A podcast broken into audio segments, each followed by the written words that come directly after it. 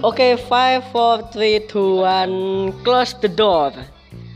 Oke, sekarang saya bersama Yayan sama Rosi. Kita dari Polinema. Ya, sekarang kita sedang gabut dan akan melakukan podcast abal-abal. Hai. Halo teman-teman, Uceli. Halo, Nah, Ucil. jadi di podcast kali ini kita akan membahas beberapa topik ya. Kira-kira topik apa ini, guys? Penasaran nggak? Penasaran dong. Apa dong? Apa apa? apa?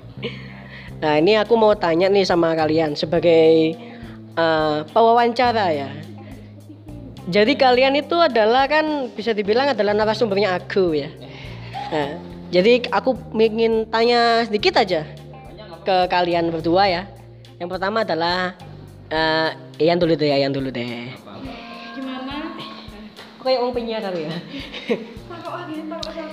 Iya. Jadi gini, eh kita kan sekarang kan memasuki loh boleh ya wes kita kan sekarang memasuki industri 4.0 ya. Oh, that's right. Ya, nah itu kan semuanya dibutuhkan teknologi ya betul betul. jadi kan mayoritas sekarang orang-orang pada belajar coding. Apalagi sekarang jurusan yang lagi ngetren tuh jurusan IT karena kan kebanyakan kalau kita tanyain orang-orang yang pengen masuk IT tuh jawabannya pasti satu pengen jadi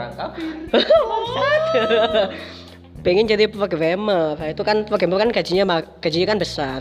Tapi juga rintangannya itu juga besar. Nah ini nah yang dirasakan sama Yaya nih awal-awal masuk IT itu apa? Awal-awal saya masuk sini tuh susah ya. Eh, apa? Yang pertama itu saya itu di sekolah itu saya tidak dasarnya bukan orang TI. Jadi saya masuk ke jurusan TI ini sebuah pengalaman pertama buat saya. Pengalamannya sangat berat. Ya mau gimana lagi? Saya ya harus belajar biar saya bisa memahami, mengejar dan melampaui apa yang menjadi batas saya dari di kemarin-kemarin itu. Jadi ya pengalaman menurut saya ya sangat berat bagi saya, saya sendiri. Ya itu, seperti itu. kira-kira nih yang paling berat tuh pas mata kuliah apa dan ngapain kegiatannya Eh, menurut saya yang paling berat itu ketika matkul yang ada praktikumnya. Seperti itu. Karena ya praktikum kan tahu sendiri lah gimana. Kalau praktek disuruh ngoding dan apalagi belum lagi kan kalau misalnya ada dosen yang jelasin itu sangat cepat sekali. Nah, nge ya mas ya Iya, jadi ah, bingung-bingung gimana gitu. Tapi saya paling suka itu pelajaran kalau misalnya kalau sudah bisa itu. Itu yang saya, saya sangat suka. ya. Kalau sudah bisa tak apal-apal kodenya, apal-apal em, ini langkahnya ke mana, habis itu ke mana, ke mana. Di situ saya merasakan kebanggaan tersendiri. Asik. Oke. Nah, terus buat Mas Yayan ini ya. eh, apa yang dirasain sih pas kerjain coding-coding gitu deh? Apa pusing apa apa kayak? pusing ya pasti pusing dan bingung ini maksudnya apa terus gimana hasilnya ya apa gitu loh apalagi kan aduh beda lah kayak matematika kan ya. Matematika kan tahu kan. Misalnya jalan ceritanya kan tahu kalau ini bagi ini bagi ini pasti hasilnya itu. Tapi kalau ngoding itu aduh gak jelas gitu hasilnya samar-samar gitu loh. Selalu ngetik ini salah error gitu. Nah, itu. susah ya. itu sangat susah Emang. sekali. Jadi adaptasi buat apa namanya? Buat orang yang pertama ngoding tuh atau beginner itu ya ini adalah salah satu yang dirasain sama Mas Yayan. Itu buat orang-orang yang pertama ngoding. Jadi ada saran nggak buat teman-teman SMA mungkin yang akan masuk ke dunia IT atau saran atau apa kek? terserah ya terserah ya Tidak menjamin.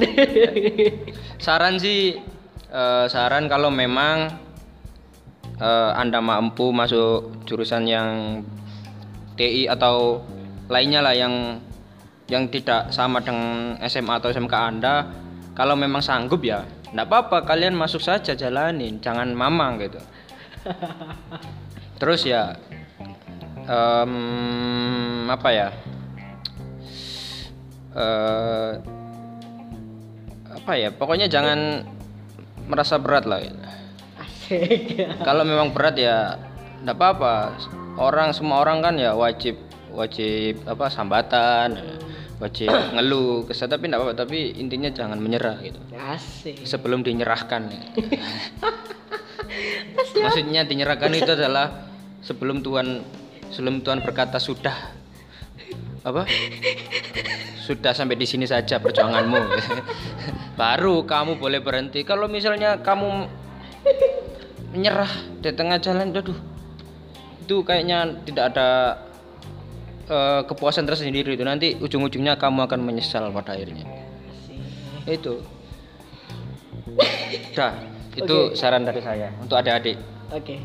Jadi gini deh, eh, dari Mas Yayan, kalau misalnya stuck ngoding atau capek banget, biasanya ngapain yang dilakuin? Yang dilakuin biar otak itu bisa fresh lagi tuh lakuin apa biasanya? Eh, itu kalau saya ya karena setiap orang kan berbeda-beda kalau saya itu biasanya kalau sudah pusing banget saya berhenti tidur atau gak tidur ya saya jajan yang banyak sampai kenyang udah selesai Oh iya. Gitu.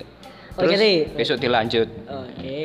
oke Oke. gitu Ya, jadi kan seperti kata katanya Mas Yayan tadi, tiap orang kan memiliki cara sendiri-sendiri buat menyelesaikan problemnya mereka. Oke dah, podcast di sini sampai sini dulu aja. Akan lanjut lagi di next episode tunggu aja. Kan ada podcast podcast seru pasti Iya. Makanya subscribe. jangan lupa subscribe Oke, sama jangan lupa buka di Spotify. See you later.